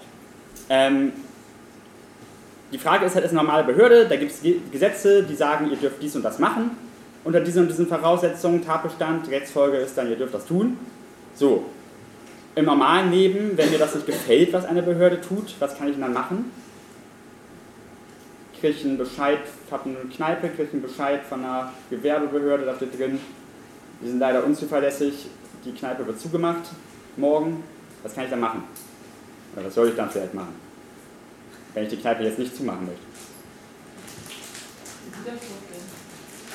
Genau, ja genau. Ich, ich dränge jetzt sozusagen ein rechtliches Verfahren an. Ja, ich erhebe Widerspruch, wenn es das Verfahren gibt, oder im Zweifel erhebe ich irgendwie eine Klage oder mache Eilrechtsschutz, zumindest suche ich mir irgendwie mal Rechtsschutz zu. Das Schöne an dieser Behörde ist ja, typischerweise kommt die Behörde ja nicht zu mir nach Hause und sagt ja, guten Morgen, Herr Stehmeier. Übrigens planen wir jetzt Sie zu beobachten. Ähm, da vorne steht jetzt einer im Auto, der steht jetzt mal vor Ihrer Tür und guckt hier mal rüber. Und außerdem hören wir auch Ihr Telefon ab. So. Aber machen Sie einfach so weiter wie sonst. So läuft das ja typischerweise nicht. Ähm, typischerweise wird mir das ja nicht gesagt, dass ich abgehört werde. Und dann wird es mir vielleicht fünf Jahre später mal gesagt, vielleicht. Ähm, daher habe ich auch wenig Chancen, jetzt irgendwie gerichtlich zu überprüfen, ob das okay ist oder nicht. Weil, ja, weiß ich ja nicht. Ähm, und einfach mal so klagen, das kann ich auch nicht. Also, ah ja, hm? Gibt es da nicht die Möglichkeit, dass man, also man anfragt und dann beantragt? Doch, genau, das, können, das sagen wir später nochmal ein bisschen was. Ja, genau, aber muss ich auch mal drauf kommen. Und ob die mir das dann sagen, ist ja auch mal die Frage. Aber kommen wir gleich zu, genau. Ja, genau. Also genau, da stellen wir gleich nochmal so ein bisschen Vor- und Nachteile. Ja. Aber der Punkt ist halt, es ist in dem Sinne keine normale Behörde, weil sie sich nicht so verhalten, weil sie eben die ganze Zeit geheim agieren. Sie sind ein Geheimdienst, aber sie sagen es halt nicht und müssen sie auch nicht. Steht ja im Gesetz, ja, dass sie das nicht müssen, nur später vielleicht, wenn man damit nicht die Sicherheitsinteressen gefährdet. Dann scheinen die dann auch wieder selber, ob das der Fall ist. Ähm, da fährt man eher. Daher brechen bei dieser Behörde eigentlich die normalen rechtsstaatlichen Kontrollmechanismen zusammen. Ich kann eigentlich keine gerichtliche Kontrolle in dem Zuge erlangen, in dem ich sie eigentlich rechtsstaatlicherweise erlangen müsste, weil das eben mit der Arbeitsweise der Behörde total konträr läuft. Weil das so ist und das auch mal erkannt wurde vom Bundesverfassungsgericht ähm, in erster Linie, gibt es da andere Kontrollmöglichkeiten, die werden wir mal kurz vorstellen, weil die sind ziemlich besonders und da kann man mal einen Überblick zu haben, was es da eigentlich gibt, auch man sich damit mal auseinandersetzen will und ob man sich damit auseinandersetzen möchte, ja, wer kontrolliert eigentlich diese Behörde? Gehen die völlig frei? Wie halt, wenn man da sieht, Hans-Georg Maaßen ist der Präsident, da kann man schon Befürchtungen bekommen, was machen die eigentlich? Ähm, guckt da eigentlich mal jemand drauf, was sie da machen? Oder guckt da erst jemand drauf, wenn sich der Präsident nach draußen stellt und sagt, nee, Nazis gibt es da in Dresden gar nicht? Wenn man dann so, hm, vielleicht ist er nicht so geeignet, das zu führen, aber es ist ein bisschen spät. Und vielleicht ist der nächste ja auch nicht so doof und erzählt das im Fernsehen, ähm, was er so denkt, sondern hält das Bett mal für sich und dann machen sie halt nichts. So, um das zu kontrollieren, gibt es verschiedene Instanzen. Zum einen diese drei hier oben, das könnte man Verwaltungskontrolle nennen, also eine verwaltungsinterne Kontrolle. Da haben wir natürlich zum einen das Bundesministerium für Inneres, Bau und Heimat. Ähm, das BMI, die sind einfach sozusagen die Behörde, dem das Bundesamt zugeordnet ist. Also das Bundesamt für Verfassungsschutz ist einfach eine Unterbehörde des Bundesinnenministeriums, sind unterstellt. Das heißt, die haben sozusagen im Jura-Waggon die Dienst- und Fachaufsicht. Also Herr Seehofer, wie bei Herrn Maaßen das er getan hat, hat eigentlich die Dienstaufsicht und wenn er sich da sozusagen irgendwie fehlverhält, dann sagt der Bundesminister, gut gemacht, du kriegst einen neuen Job und wirst besser bezahlt. Aber normalerweise könnte er auch sagen, nein, es gibt ein Dienstaufsichtsverfahren und du wirst freigestellt, kann man auch sagen. Ähm, also die kontrollieren. Aber das hat Eva ja gesagt, da muss man sich ja schon eklatant viel verhalten. Also die kriegen ja eigentlich von oben auch die Ansage, was sie machen sollen. Also das Bundesministerium steuert die ja. Ähm, mehr oder weniger. Daher, also die Kontrolle, da muss das Bundesamt schon ziemlich so genau das Gegenteil von dem machen, was sie eigentlich machen sollten. Da ist sozusagen eine interne Kontrolle nicht so viel zu erwarten, weil welche Behörde scheißt sich denn selber an? Ne? Also das kennt, man auch, das kennt man ja aus allen Behörden. Irgendwo eine Dienstaufsichtsbeschwerde einlegt, dann geht ja immer der schöne juristische Satz, ne? die 3F, äh, fristlos, formlos, folgenlos. Und das ist ungefähr auch das, was man hier erwarten kann. Daher so. Hm. Da gibt es einmal den Bundesbeauftragten für Datenschutz und Informationsfreiheit. Und der hat tatsächlich sozusagen ähm, da relativ viel zu melden, weil eben das Bundesamt für Verfassungsschutz personenbezogene Daten verarbeitet. Daher Datenschutzrecht gilt und daher dieser Bundesbeauftragte zuständig ist. Und der ist in dem Sinne in der Bundesrepublik eine relativ besondere Figur, weil diese Datenschutzbeauftragten ganz externe Behörden sind. Die sind unabhängig, das ist auch ähm, europarechtlich vorgeschrieben. Und europarechtlich wird Unabhängigkeit immer sehr groß geschrieben. Und europarechtlich, wenn Europarecht unabhängig sagt, dann meint das Europa auch so. Und das heißt, diese Behörden müssen vollständig aus dem anderen staatlichen Überbau rausgezogen werden. In dem Sinne sind die wirklich, die können machen, was sie wollen. Er wird dann irgendwie gewählt und dann kann er da sozusagen seinen Job machen und es gibt niemanden, der den reinreden kann. Auch nicht die Bundesregierung. Die müssen halt wählen. Die sagen dann eben, ja, dann kriegst du halt nicht so viel Geld. Das ist dann immer das Mittel, um die abzudrehen ähm, die haben dann eben nicht genug Stellen. Wenn man überlegt, dass der Bundesbeauftragte für Datenschutz, ja, der kontrolliert die gesamte Bundesregierung, ist ja ein bisschen mehr als das Bundesamt für Verfassungsschutz. Und der Amt dann auch das Bundeskriminalamt, Zoll, Bundespolizei, alle anderen Bundesministerien, die verarbeiten ja auch wieder personenbezogene Daten. So, und wie viele Leute arbeiten in dieser Behörde? Nicht mal 100, glaube ich. So. Kann sich mal ausrechnen, wie viel er da kontrolliert. Also er könnte sozusagen da vorbeigehen und sich alles angucken. Könnte er. Faktisch kann er das nicht, weil er haben keine Mittel dafür. Daher ist das zwar eine relativ vertrauenswürdige Instanz und an denen, das eben auch was, an die kann man sich halt wenden, wenn man da Bedenken hat. Also das kann man auch machen.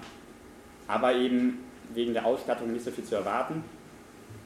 Bundesrechnungshof, ja, die haben halt die Finanzaufsicht. Gut, da ja, kontrollieren halt, ob die ihr Geld richtig ausgeben und ob das alles gut läuft. Aber ja, das ist jetzt auch nicht so das scharfe Schwert. Gerichtliche Kontrolle haben wir gesagt, kann funktionieren, aber hat eben das Problem, wo kein Kläger, da kein Richter.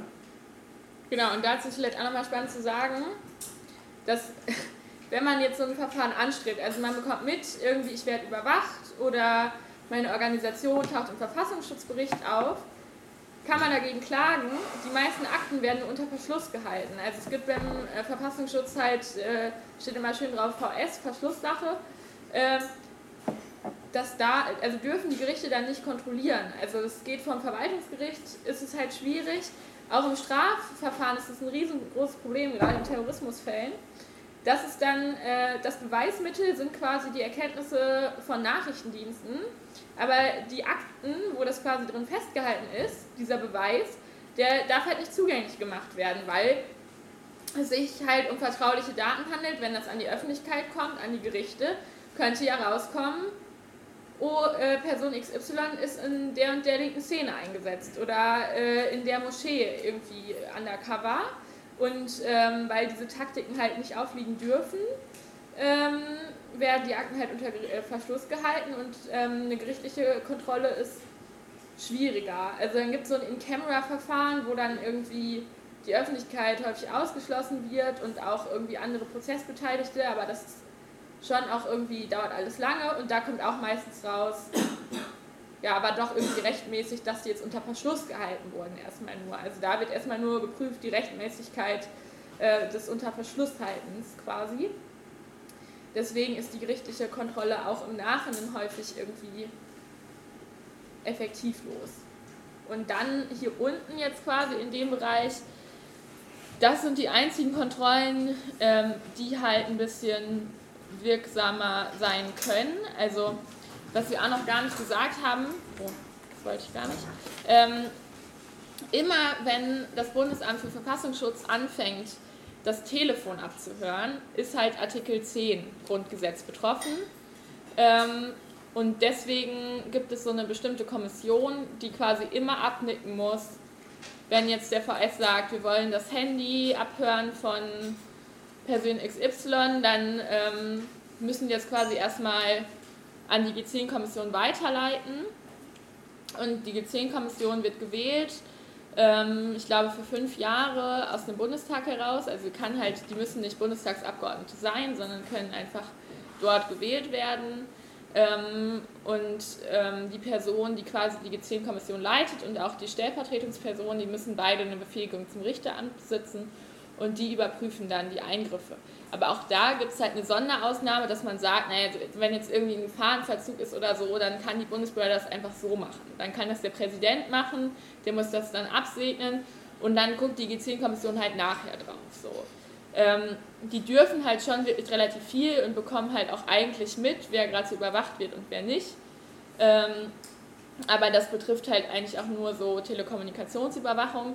Wenn jetzt Wohnungen abgehört werden, ist Artikel 13 betroffen, da gibt es auch nochmal so eine Sonderkommission.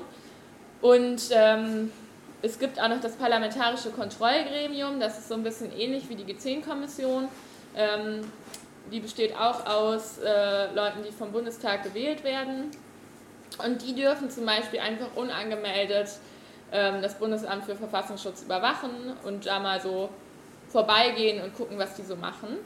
Ähm, die bekommen aber auch nur im Nachhinein mit, wenn jetzt Personen überwacht wurden. Ähm, das ist quasi auch wieder kein Organ, was so präventiv jetzt mal gucken kann, was da gemacht wird, sondern die sind eigentlich auch eher für Kontrolle im Nachhinein zuständig und deswegen auch so ein bisschen, also die Funktion wird auch nicht vollumfänglich ausgenutzt. Weil auch da häufig das Problem ist, dass die nicht erfahren dürfen, welche Mittel das Bundesamt benutzt. Also auch da muss immer darauf geachtet werden, dass zum Beispiel Leute, die irgendwie im Untergrund arbeiten, verdeckte Ermittlerinnen sind, ähm, dass das quasi, was da passiert, das muss immer alles irgendwie geheim gehalten werden, weil das soll eigentlich nur die Behörde selber wissen. Das ist so dieser äh, schön gesagte Quellenschutz, von dem dann immer gesprochen wird. Das ist quasi immer das Nonplusultra. Man will irgendwas rausfinden und dann sagt das Bundesbeamt selber aber immer, ja, nee, das unterliegt jetzt dem Quellenschutz da können wir jetzt keine gerichtliche Kontrolle machen. Äh, das parlamentarische Kontrollgremium äh, wird auch nur eingeschränkt informiert. Und so kommt es dann halt dazu, dass man irgendwie rausfindet, dass irgendwie viele Mitarbeiterinnen vom Verfassungsschutz irgendwie am NSU beteiligt waren oder zum Beispiel auch bei der RAF. Ähm, das wird dann einfach so hingenommen. Du hast es dich gemeldet? Also das heißt jetzt auch der Bundesbeauftragte und die Bundesbeauftragte bekommt auch nur die schwersten Daten. Also bekommen eigentlich bis jetzt alle mit denen wir gerade uns beschafft haben, befasst haben, nur die nur eingeschränkt Einsicht. Mm, also beim Bundesbeauftragten für Datenschutz, ähm, der hat quasi eigentlich so die freisten Befugnisse. Und bei der G10-Kommission gibt es auch häufig, äh, werden da Ausnahmen gemacht, weil die schon das immer absegnen müssen und da auch es wichtig ist, dass sie quasi vollumfänglichere Informationen haben. Aber wie gesagt, die G10-Kommission ist halt auch wirklich nur begrenzt. So. Und auch da arbeiten halt nicht viele Leute. Also die sind halt irgendwie, glaube ich, zu viert in dieser Kommission und äh, ich will nicht wissen, wie, wie häufig am Tag da quasi eigentlich irgendwas rausgeht von, wir wollen eine neue Person irgendwie überwachen, das Telefon abhören, weil das natürlich auch ein Schritt ist, der irgendwie nicht so viele Kapazitäten frisst, als wenn man sagt, okay, wir stellen jetzt einen Beamten ab und der fährt da jetzt hinter der Person den ganzen Tag hinterm Auto, im Auto irgendwie hinterher und steht da vor der Tür, sondern so ein Telefon abhören, das kann man mal easy machen. Das ist jetzt nicht so das große Problem, technisch und von den Kapazitäten her. Ähm, weswegen eigentlich man dieses parlamentarische Kontrollgremium irgendwann mal in den 80er, 90er Jahren geschaffen hat, das halt dafür zuständig sein sollte. Ähm, das da mal ein bisschen mehr zu überwachen und da ist aber auch das Schwärzen halt wieder ein Riesenproblem. Aber prinzipiell dürfen die recht viel kontrollieren. Das wird auch 2016 nochmal aufgewertet. Da gab es eine Reform der Verfassungsschutzgesetze. Und es gibt da mittlerweile auch so einen dauerhaften Beauftragten oder so heißt der, sozusagen, der ist da dauerhaft auch im Bundesamt und macht da den Kontakt. Die dürfen recht viel, aber eben ist es auch trotzdem alles geheim. Also in dem Kontrollgremium kontrolliert das, an die Öffentlichkeit geht es aber trotzdem nicht. Das ist auch ein Problem. Sagen. Und da sitzen eben ja auch Leute drin, die vom Bundestag gewählt wurden. Und wenn die Regierungsfraktionen da ihre Leute reinwählen, die das auch alle super finden, schön. Also das ist, in dem Sinne, da muss man auch vertrauen sozusagen, das kann man ja, also ich will jetzt ja gar nichts gegen die Integrität des Bundestages sagen, man muss eben darauf vertrauen, dass die Leute, die da drin sitzen, ihren Job ordentlich machen. Und wie gesagt, so viele sitzen da halt auch nicht. Die können ja nicht jeden Tag da hingehen und da an den Klinken rütteln und gucken, was die da in dem Amt machen. Also, das geht ja nicht. Und die kontrollieren ja eben auch nicht so richtig, wie das Amt seine Gesetze anwendet. Besser gesagt, können die ja auch dann so nichts machen. Und das Bundesamt hat behauptet, wir verstehen den Begriff in der Norm so und subsumieren jetzt diesen Tatbestand also drunter. Ja, ist das so. Das ist eben kein, kein Vergleich zu einem Gericht, was dann einfach mal sagt, sehen wir nicht so und wir entscheiden jetzt mal rechtlich, das läuft so nicht. Das ist in dem Sinne, ja, eben so ein Alibi dazu, was eben kommt auch eben alles daraus, dass das Bundesverfassungsgericht sich das alles mal angesehen hat, nachdem diese Gesetze erlassen wurden in den 80ern. Die haben ja eben gesagt, ja, das ist natürlich hier, ihr dürft ja ganz viel, total viele unbestimmte Rechtsbegriffe, wissen wir auch nicht, was ihr da macht. Und Rechtsschutz gibt es auch nicht, wirkt ziemlich verfassungswidrig. Ähm, aber dann richtet doch mal so externe oder solche sozusagen solche Kontrollmechanismen ein. Also das wird auch alles vom Bundesverfassungsgericht vorgeschrieben. Und dann wird die ganze Angelegenheit doch verhältnismäßig. Das ist so der Clou dahinter. Man aber eben sagen muss, vielleicht ist trotzdem diese ganze Struktur aus juristischer oder Perspektive nicht so rund, weil es gibt eben keine gerichtliche Kontrolle.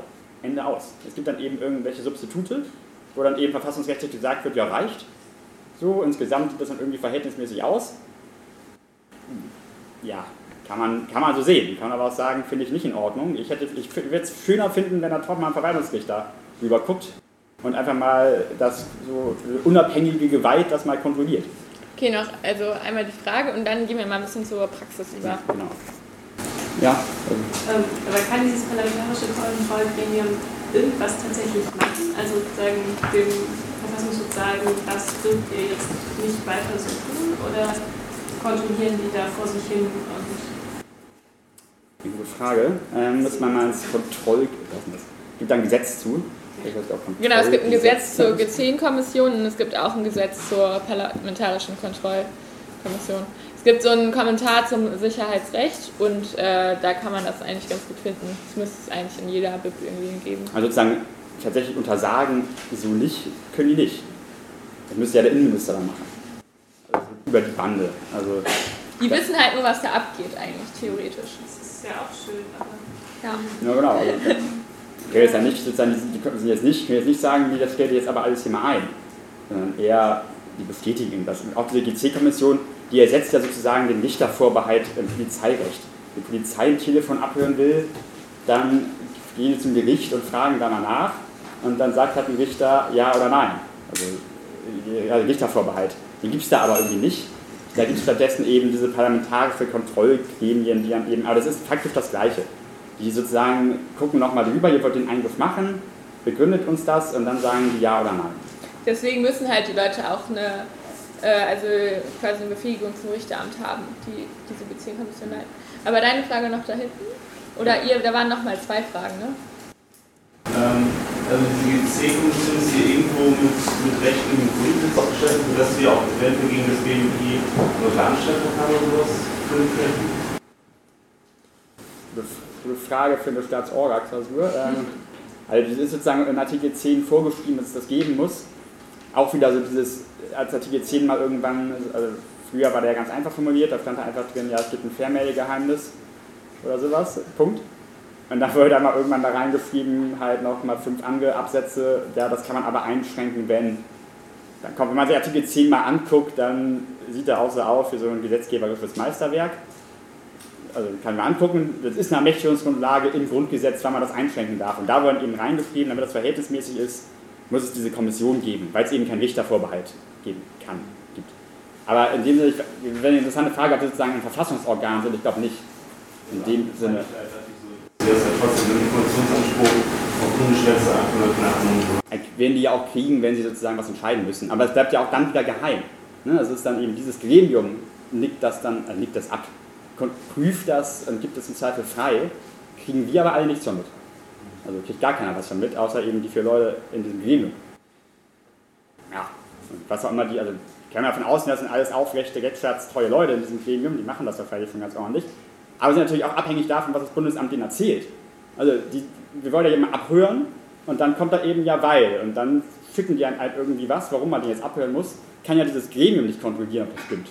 Die können nur kontrollieren, ja, das, was ihr uns hier vorlegt, das erfüllt wohl den Tatbestand dieser Mächtigungsgrundlage und sieht gut aus. Ob die sozusagen, was die da denn erzählen, weiß man ja auch nicht. Ne? Also in dem Sinne hat das Amt das natürlich auch schon in der Hand, wenn die sich sozusagen da jemanden ransetzen, der in der Lage ist, das halbwegs vernünftig zu formulieren und eine vernünftige Begründung zu schreiben, kann dieses Gremium ja auch nicht viel machen. Also, außer zu sagen, stimmt, das klingt vernünftig, was ihr uns hier sagt, dann hört ihr nochmal ab. Ich wollte noch fragen, ähm, wie wird denn mit den unbestimmten Rechtsbegriffen umgegangen? Also vielleicht vom Köln oder auch ähm, das Bundesverfassungsgericht was dazu gesagt hat oder man weiß, wie Kontrollgremien damit umgehen. Wird, im Verfassungsschutz da halt ein äh, nahezu unüberprüfbarer Beurteilungsspielraum eingeschränkt, äh, oder wird es halt überprüfbar, also alles, was so die Informationsverwertung wegen halt ähm, dann den Schutz von irgendwelchen V-Männern und das jetzt was angeht, okay, kann ich noch halbwegs nachvollziehen, aber irgendwie eigentlich ähm, all das, was ja die Ermächtigungsgrundlage an sich das Einschreiben eingeht, ähm, ja, da kann das ja nicht gelten. Deswegen würde mich halt interessieren, wie ist da Äh, das ist sehr interessant, dass du es fragst. Äh, dazu wollte ich Ihnen auch so ein bisschen was sagen. Es gibt halt einen Kommentar zum Sicherheitsrecht, wo halt äh, unter anderem das Bundesverfassungsschutzgesetz äh, kommentiert wird. Und da wird immer eine Person zitiert. Ähm, das ist eine Frau, die hat das Handbuch für Verfassungsschutz geschrieben. Die hat bei, beim Verfassungsschutz gearbeitet. Und diese Frau wird halt rezitiert von den Gerichten, die wird rezitiert vom Bundesverfassungsgericht und die taucht dann halt auch wieder in diesem Kommentar auf. Und das ist quasi eine der Koryphäen quasi im Bundesverfassungsschutzrecht. Und die ist natürlich total geprägt, die Frau. Die arbeitet jetzt irgendwo im Innenministerium in Hessen und viel mehr gibt es da nicht. Also es gibt irgendwie noch so ein paar Rechtswissenschaftlerinnen, die da mal zitiert werden. Ähm, Gysi ist zum Beispiel jemand, aber dieses Feld an Leuten, die dazu arbeiten, ist unglaublich klein so und es gibt ganz, ganz bisschen Literatur dazu, aber auch die beziehen sich immer auf dieses furchtbare Handbuch. Also es war beim NSU-Prozess, da habe ich auch eine Anwältin begleitet, die die Nebenklage gemacht hat und was immer wieder auftaucht, ähm, ist auch wieder diese Frau, die dieses Handbuch für Verfassungsschutzrecht äh, geschrieben hat. Die wird immer wieder, die wird da auch eingeladen und die wird immer wieder zitiert. Und äh, wenn die gesagt hat, das ist okay, dann war das halt okay. Und dann hat sich das Gericht irgendwie daran orientiert. Ähm, genau, deswegen. Also Sie überprüfen nicht die unbestimmten Rechts. Genau, also doch schon, aber halt so, wie die Frau die Begriffe ausgelegt hat. Aber gute Frage, auch ein guter Übergang zu unserem praktischen Beispiel.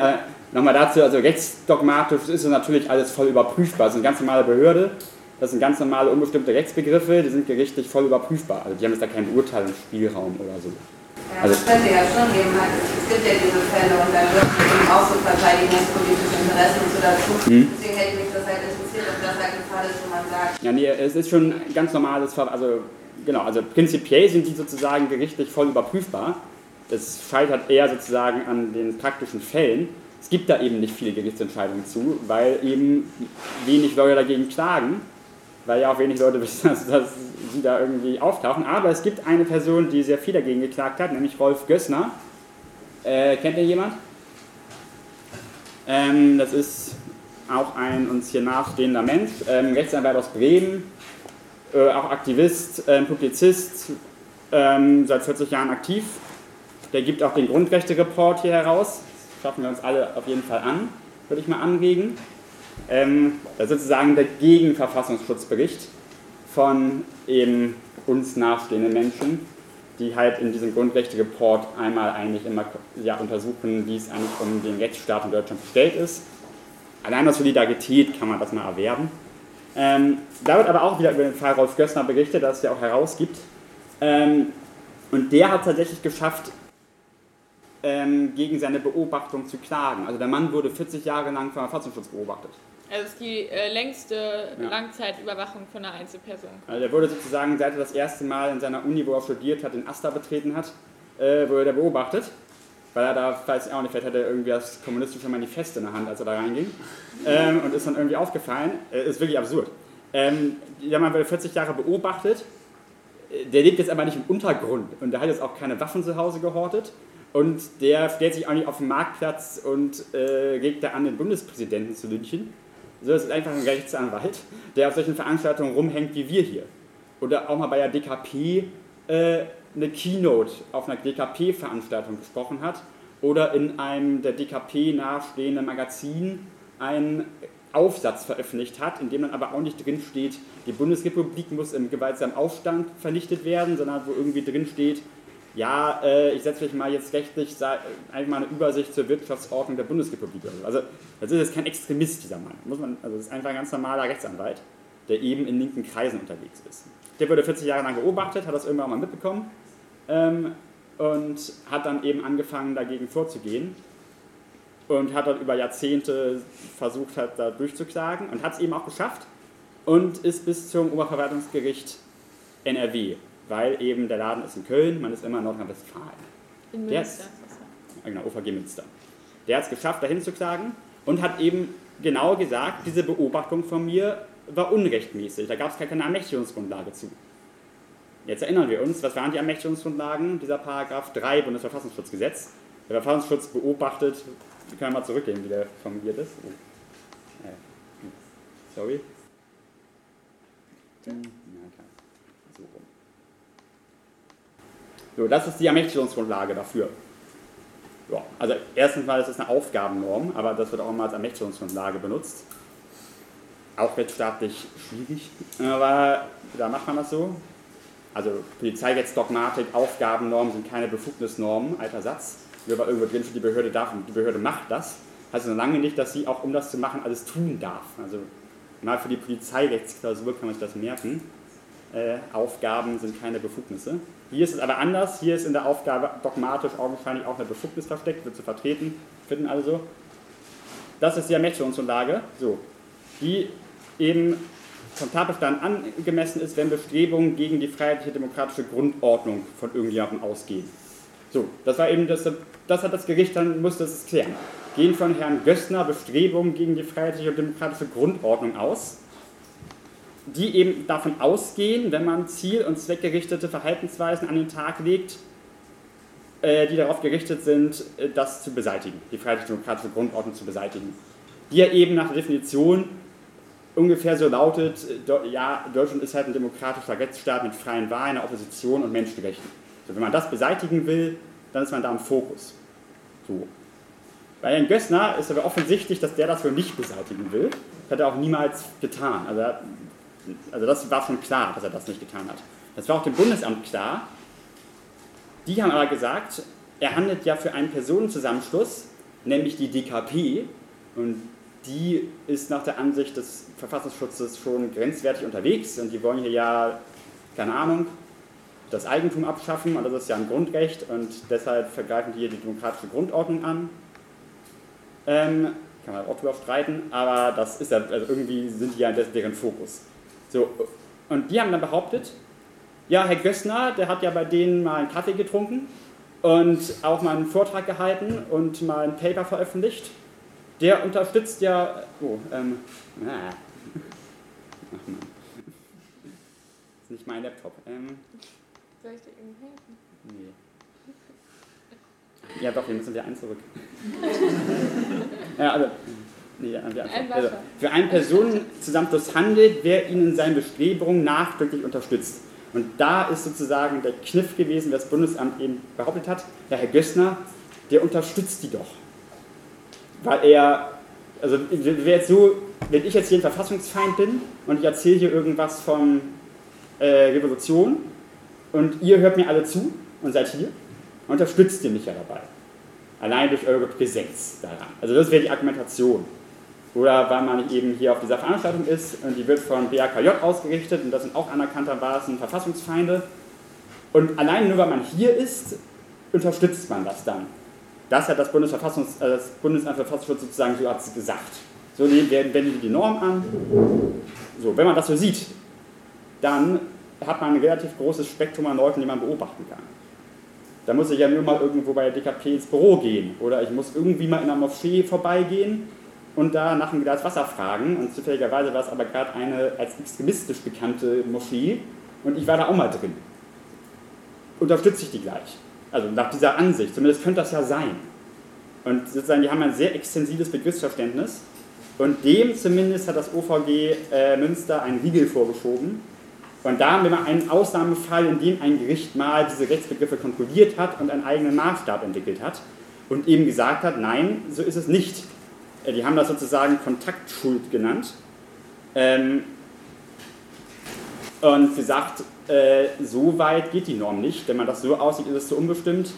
Äh, unterstützen meint schon, dass man selber tätig wird und irgendetwas verfolgt, was dieser Organisation zuzurechnen ist, indem man da Mitglied ist und da aktiv ist. Und nur mal zuzugucken reicht nicht aus. Ich glaube, ich habe das hier auch irgendwo zitiert. Ja. Ich zitiere einfach mal diesen schönen Maßstab des Gerichts.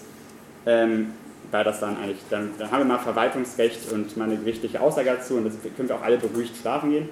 Ähm, die gemeinsame Organisation einer Veranstaltung mit einer kommunistischen Gruppe stellt keinen Anhaltspunkt für verfassungsfeindliche Bestrebungen dar. Andernfalls wäre nur der vollständige Boykott jeglicher Veranstaltung unter Beteiligung verfassungsfeindlicher Gruppierungen geeignet, nicht selbst potenzielles Beobachtungsobjekt des Bundesverfassungsschutzes zu werden. Ein solches Verständnis würde den Begriff der tatsächlichen Anhaltspunkte für verfassungsfeindliche Bestrebungen überdehnen und ist auch unter Berücksichtigung des Gebots der Bestimmtheit und Klarheit gesetzlicher Vorschriften abzulehnen. Eine klare Ansage des Verwaltungsgerichts. Und da wird aber auch genau deutlich, wie die diese Norm benutzen. Eben, du wirst beobachtet, weil du da warst. Was hat denn das für einen Effekt? Eben, wenn ich das weiß, wenn ich bei der DKP vorbeigehe, dann werde ich unter Umständen beobachtet und komme da in, den, in die Akte, gehe ich da mal lieber nicht hin.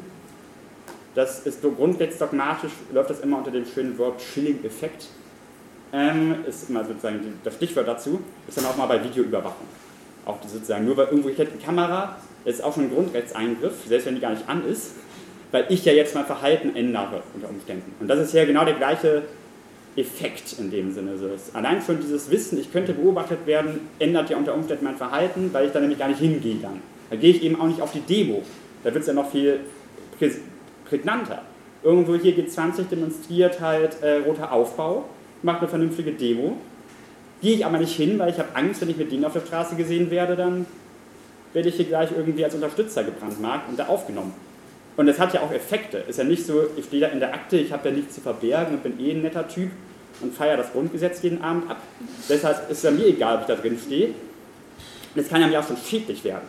Allein wenn man mal irgendwo einen Job bei der, äh, bei der Bundesrepublik in irgendeinem relativ zumindest sicherheitsrelevanten Bereich anstrebt, oder allein im Referendariat wurde ich zwei Sicherheitsprüfungen unterzogen. Einmal, weil ich im Gefängnis eine Station gemacht habe und weil ich eben im Bundesministerium eine Station gemacht habe. Und beide Male wurde eine Sicherheitsprüfung über mich durchgeführt. Und natürlich, wenn ich im Verfassungsschutzbericht stehe, dann fällt die relativ schnell negativ aus. Oder auch in Bayern zum Beispiel generell, wenn man da nur irgendwo an der Uni arbeiten möchte, äh, muss man halt so einen Zettel ausfüllen. Erstmal selber wahrheitsgetreu. Wo bin ich denn so aktiv? Da werden dann so, weiß ich nicht, 50 Organisationen aufgelistet. Und äh, da muss man selber erstmal ankreuzen und dann schicken die das halt irgendwie zum Bundesamt und ähm, zur, zum BKA und fragen da mal nach, so ob das denn auch irgendwie alles stimmt von den Angaben her. Und wenn das nicht stimmt, dann darf ich halt nicht als wissenschaftliche Mitarbeiterin irgendwie im Bereich Geografie arbeiten oder so. Also noch nichts mal, was irgendwie dann Anhaltspunkt hat, sondern das kann eigentlich einem sehr, sehr viel verwehren. Das ist vielleicht eine ganz gute Überleitung, ähm, weil wir eigentlich auch schon 12 Uhr haben. Ähm, aber ich würde sagen, weil wir auch ein paar Minuten später angefangen haben, können wir auch ein bisschen überziehen. Ähm, nur so vier, fünf Minuten, weil ich will ja auch, dass ihr alle Pause habt. Aber ähm, wenn man jetzt auch nochmal auf das Foucault-Zitat kommt, das ist ja eigentlich die Angst, die uns quasi alle ohnmächtig macht oder uns versucht ohnmächtig zu machen. Und man kann sich halt dieser Angst stellen, indem man einfach mal nachfragt. Also es gibt halt zum Beispiel beim Bundesamt äh, oder gibt es halt im Gesetz einen Paragraphen, der sagt, eigentlich muss das Bundesamt Auskunft geben, aber, jetzt kommt da die, das Aber, wenn halt ein berechtigtes Interesse besteht, dann muss man da quasi angeben, ich mache das und das und deswegen ähm, möchte ich einfach mal abfragen, was Sie so eigentlich für Daten über mich sammeln. das ist ein bisschen problematisch, weil man halt nicht einfach nur so sagen kann, ähm, ich möchte gerne mal wissen, ob ihr Daten über mich speichert. Aber ähm, es macht trotzdem Sinn, das mal zu machen, weil man dann so ein bisschen Klarheit darüber hat. Und das kann man halt nicht nur beim Verfassungsschutz machen, sondern auch bei der Polizei. Die haben ja auch gerade im Rahmen von 129a b relativ einfach Möglichkeiten im Ermittlungsverfahren quasi ähm, Überwachung durchzuführen.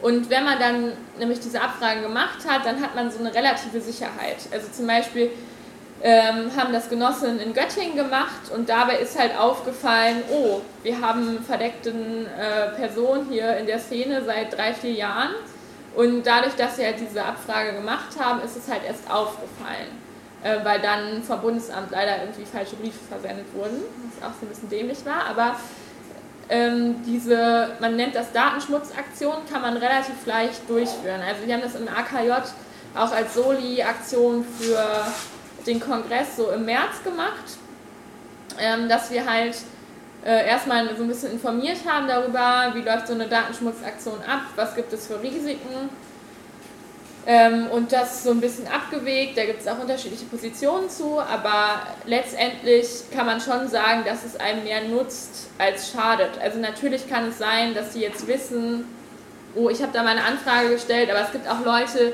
die jetzt irgendwie zum achten Mal oder so da eine Anfrage gestellt haben, die das jedes Jahr machen und irgendwie auch ihr zweites Staatsexamen hinter sich haben, das einfach so regelmäßig machen und das ist ja auch einfach ein Recht, was man hat und irgendwie ausnutzt und ich glaube, man hat häufig zu viel Angst vor dieser Behörde ähm, und lässt sich davon irgendwie zu klein machen und dadurch, dass man sich Informationen einholt, sinkt halt einfach diese Angst davor.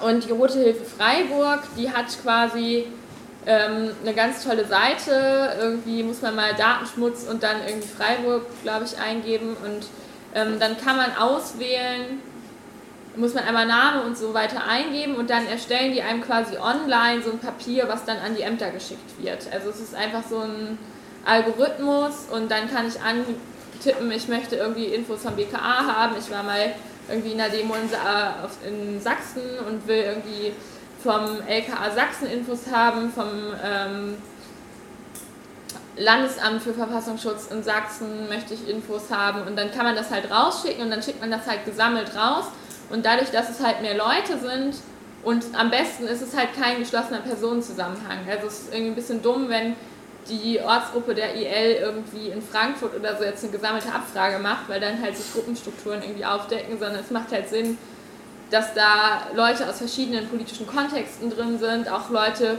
vielleicht, die gar nichts mit der linken Szene irgendwie zu tun haben und einfach mal so irgendwie interessiert sind, wenn man die irgendwie akquiriert, irgendwie, sei es auch einfach Eltern oder Familienfreunde und so weiter. Ähm, dadurch weicht halt diese Gruppenstruktur auf und ähm, dann dauert das immer so ein paar Monate, dann sagen die, boah, wir haben ja irgendwie über 100 Anfragen bekommen, wir brauchen jetzt irgendwie erstmal ein, zwei Monate das zu bearbeiten, aber eigentlich bekommt man dann irgendwann eine Mail und dann oder Post und dann weiß man, was Sache ist so und es hat sich, glaube ich, bei vielen irgendwie positiv bewährt. Also natürlich kann man ja irgendwie verschiedene clandestine Spuren geben, man kann es irgendwie mit Handschuhen abschicken und so weiter, je nachdem, wie viel Angst man davor jetzt hat. Ähm, aber es hat sich auf jeden Fall gelohnt. Und falls ihr dann nochmal mehr Informationen haben wollt, wie sowas abläuft, könnt ihr häufig auch einfach die Rote Hilfe Ortsgruppe ansprechen oder auch nochmal auf uns zurückkommen. Genau, das ist sozusagen eigentlich sozusagen die letzte, hatten wir eben noch gar nicht erwähnt, neben sozusagen der Verwertungskontrolle, der gerichtlichen Kontrolle, die hat funktioniert, wenn man weiß, wenn man da mal Zugang findet. Und sozusagen der Parlamentarkontrolle ist natürlich eigentlich die wichtigste Kontrolle die Öffentlichkeit. Weil das bringt die da auch ins Rotieren hat man ja auch gemerkt, Herr Maaßen erzählt da mal was und plötzlich gucken alle hin und dann wird es da schon schwierig. Oder eben auch der NSU, plötzlich gucken mal alle hin, was machen die da eigentlich die ganze Zeit oder was machen die da eigentlich auch nicht. Das ist ja immer der Skandal. Man fragt sich, da arbeiten hunderte Leute und keine Ahnung, die beobachten Punkbands im Wegkommen und dann rasen Leute mit dem LKW über den Breitscheidplatz und davon haben die aber nichts gewusst. Also, wo liegen da die Prioritäten? So, und deshalb diese Behörde muss man einfach halt ja, in die Öffentlichkeit ziehen und deren Arbeit kontrollieren. Und dafür eignen sich diese Datenschutzaktionen ganz gut. Weil man sich da auch eben auch, dass die Behörde einfach mal merkt, hier die Bürger, die wir ja hier, die wir ja schützen, so die interessieren sich auch für das, was wir hier tun. Und die haben uns im Blick. Und allein eben, dass sie diese Anfragen ja beantworten müssen und dann nicht einfach immer rausschreiben können, nö. Also können sie natürlich, aber wenn sie das zu oft machen, äh, kann man ja auch mal zum Bundes- oder zum Landesdatenschutzbeauftragten gehen und das da auch mal melden. Und dann hat der auch wieder einen Hebel, um da mal vorbeizugehen und zu sagen, ähm, was macht ihr hier eigentlich? Genau, Also- man schickt das auch an den Datenschutzbeauftragten. Also es geht gar nicht direkt an die Polizei zum Beispiel, sondern das bekommt halt der Datenschutzbeauftragte und der denkt sich ja nicht, naja, irgendwie Eva Thiel möchte jetzt gerne ihre Daten abfragen, sage ich doch jetzt mal dem BKA Bescheid oder was weiß ich, dem LKA, äh, dass sie irgendwie Infos haben möchte, vielleicht ist die ja gefährlich und jetzt überwachen wir die mal, sondern so läuft es halt nicht beim Datenschutzbeauftragten, sondern der prüft das dann halt. Und das Tolle daran ist auch, dass mal Sachen gelöscht werden. Es gibt auch irgendwie, was weiß ich, hat einen Platzverweis auf einer Demo bekommen, der muss halt auch irgendwann gelöscht werden und das machen die häufig nicht. Und dadurch, dass man da mal Anfragen stellt, säubern die mal wieder ein bisschen ihre Computer, weil es natürlich auch irgendwie für die blöd ist zu schreiben, ja, hier ist abgespeichert, sie waren, haben einen Platzverweis bekommen auf einer Demo vor fünf Jahren, ah, wir hätten das übrigens längst löschen müssen und dann kriegt man irgendwie da Stress und dann löschen die das einfach und irgendwie damit ist es erledigt. Und natürlich kann es auch sein, dass sie sagen, nein, wir dürfen ihnen keine Auskunft geben, weil da stehen irgendwie sicherheitspolitische Interessen hinter. Aber okay, dann weiß ich, vielleicht wird mein Handy abgehört oder ich weiß, irgendwie eine Person um mich herum ist irgendwie, vielleicht ist jemand aktiv und dann kann man sich Sorgen machen, aber dieses dauernde Paranoidsein irgendwie in der linken Szene hört dadurch so ein bisschen auf, weil man irgendwie nicht immer Angst haben muss, oh mein Gott, vielleicht wird mein Handy abgehört und vielleicht wird das gemacht und das. Natürlich gibt es auch ganz viele ausländische Nachrichtendienste und andere Leute, die Daten abfangen. Deswegen sollte man immer sehr gut auf Daten aufpassen und irgendwie Datenschutz betreiben. Aber diese, diese konkrete Panik kann man damit irgendwie so ein bisschen unterbinden. Ah, ich habe zwei ganz kurze Fragen. Einmal reicht als berechtigtes Interesse immer, ja, ich war halt mal in Hamburg auf einer Demo und darum frage ich jetzt mal an. Und die zweite Frage, wenn Sie halt äh, jetzt zum Beispiel mein Handy überwachen würden und dann schreiben Sie aber nicht, nee, wir haben nichts über Sie, sondern Sie würden dann schon schreiben, wir dürfen es Ihnen nicht sagen. Genau. Okay. Also weil die sind ja nicht so blöd und sagen dann wieder, ja, ähm, übrigens, wir hören ihr Handy ab, aber äh, sie dürfen dann nicht sagen, quasi, nee, wir machen gar nichts und wiegen sie sich mal in Sicherheit so. Ja. Ähm, du sagst eingangs, dass du schon sagen würdest, dass der Verfassungsschutz halt Nachrichtendienst ist und dann habt ihr den Unterschied erklärt. Ich habe mich halt gefragt, ob äh, ihr das eigentlich auch noch nach dem NSU-Prozess halt aufrechterhalten würdet, diese Einschätzung, weil ich meine, im Laufe des Prozesses sind ja schon auch einfach auf sehr mysteriöse Art und Weise Zeugen ins Leben gekommen, wo man sich halt schon fragen kann, ob nicht das vielleicht dann doch einfach auch Interventionen eventuell sind, die halt zeigen, dass es doch nicht nur um Nachrichtenabfragen geht. Also ja, unsere Darstellung war sozusagen die ähm, dogmatische Einordnung, wie das zu laufen hat. Also so das, ne, es ist offiziell ein Nachrichtendienst und es darf auch gar nichts anderes sein. Deutschland hat eben keinen Geheimdienst. Äh, Wie gesagt, es gibt auch Staaten, die haben das. So, da ist ganz klar, die haben ihren Geheimdienst und der fährt los und knallt Leute ab. Und das ist da auch so, offiziell ist das so. Das, das darf es nicht geben, na klar. Ob die das jetzt an, äh, äh, gegen das Gesetz trotzdem machen, ja, das wäre äußerst bedenklich. Ähm, aber unsere Einschätzung war sozusagen nur die offizielle Meinung, wie es zu laufen sollte, sozusagen. Also, aber ansonsten kann ich da, kann ich da nichts, also das weiß ich jetzt auch nicht. Ähm, aber es wäre natürlich einfach, also in diesem Sinne, es wäre kriminell, wenn sie es, wenn sie es tun würden, wäre es halt kriminell und ja, Also was man halt, was wir jetzt nicht so richtig besprochen haben, aber es gibt halt auch ein rechtstheoretisches Konzept dahinter, hinter einer Kritik am Verfassungsschutz. Und das ist halt so ein bisschen dieses Auseinanderfallen von Legalität und Legitimität. Also es gibt halt die Polizeibehörden und äh, Repressionsbehörden, die gucken halt, oh, da gab es irgendwie ein Verhalten, das ist rechtswidrig gewesen und illegal. Und deswegen verfolgen wir das jetzt. Und beim Verfassungsschutz geht es eher so ein bisschen um so ein Legitimi äh, Legitimitätsinteresse. Und da wird halt geguckt, inwieweit erachten wir bestimmtes Verhalten als legitim oder nicht. Und so kollidierend mit halt den weiten Ermessensentscheidungen und den unbestimmten Rechtsbegriffen führt es halt dazu, dass es halt eine Behörde ist, die schon irgendwie im Großen und Ganzen so ein bisschen machen kann, was sie möchte. Ähm, was natürlich problematisch ist, wenn man sich mal anguckt, was für Leute arbeiten in der Behörde. Wer möchte denn da arbeiten? So, wer, wer macht da die Arbeit und was gibt es da für verschiedene Traditionen? So, von Mitarbeiterinnen und natürlich auch ähm, irgendwie Mitarbeiterinnen im weiteren Sinne, also Leute aus der Szene und äh, wonach orientiert man sich einfach. Wisst ihr was über die Folgen von der erfolgreichen Klage gegen Rechtsanwalt? Bundes, ja, also das Bundesamt hat Revision eingelegt. Also, Das machen die immer und äh, das Bundesverwaltungsgericht hat da ein bisschen andere Rechtsprechung noch als das OVG Münster leider. Das ist halt auch immer diese selbe Kette von Amtsgericht, dann Münster und dann geht es halt nach Leipzig so und da werden dann häufig leider viele Entscheidungen noch gekippt. also ja, das ist abwarten. Also gerade ist es entschieden, aber irgendwann wird das Bundesverwaltungsgericht dann nochmal was zu sagen. Ich wollte mal fragen, wie die Datenverarbeitung nach diesem Bundesverfassungsschutzgesetz zu DSGVO sich verhält. Weil eigentlich ist die DSGVO doch Anwendungsvorrang. Ja, aber nicht, ähm, nicht da, weil, das ist eine gute Frage, als ich im Innenministerium war, war es auch immer die ganz große Frage, wie man das jetzt eigentlich regelt. Also es war, da gerade, als das Bundesdatenschutz, also das Umsetzungsgesetz gemacht wurde. Und das war immer das Delta, in dem sich der Verfassungsschutz und so bewegen. Das wurde immer so genannt. Das war also ein Nullum-Delta, in dem sozusagen eigentlich also kein Europarecht gilt, weil die DSGVO gilt ja nur in sinnigerweise Europarechtsbereichen, also nur da, wo die äh, Europäische Union Kompetenzen hat. Und die haben ja viele Kompetenzen, aber die haben nicht die Kompetenz Inlandsgehalt, in, also die Gewährleistung der Sicherheit im Inland. Und deshalb gilt die DSGVO dafür nicht. Und die JI-Richtlinie, die ja sozusagen grenzüberschreitende Kommunikation von Polizei und Strafverfolgungsbehörden regelt, die gilt da auch nicht, weil es ist ja eben keine Polizei. Und deshalb bewegt sich der Verfassungsschutz halt in so einem Niemandsland, wo nur nationales Recht gilt. Also nur Grundrecht auf informationelle Selbstbestimmung und nur diese Gesetze. Also genau, ist außerhalb der DSGVO. Ja.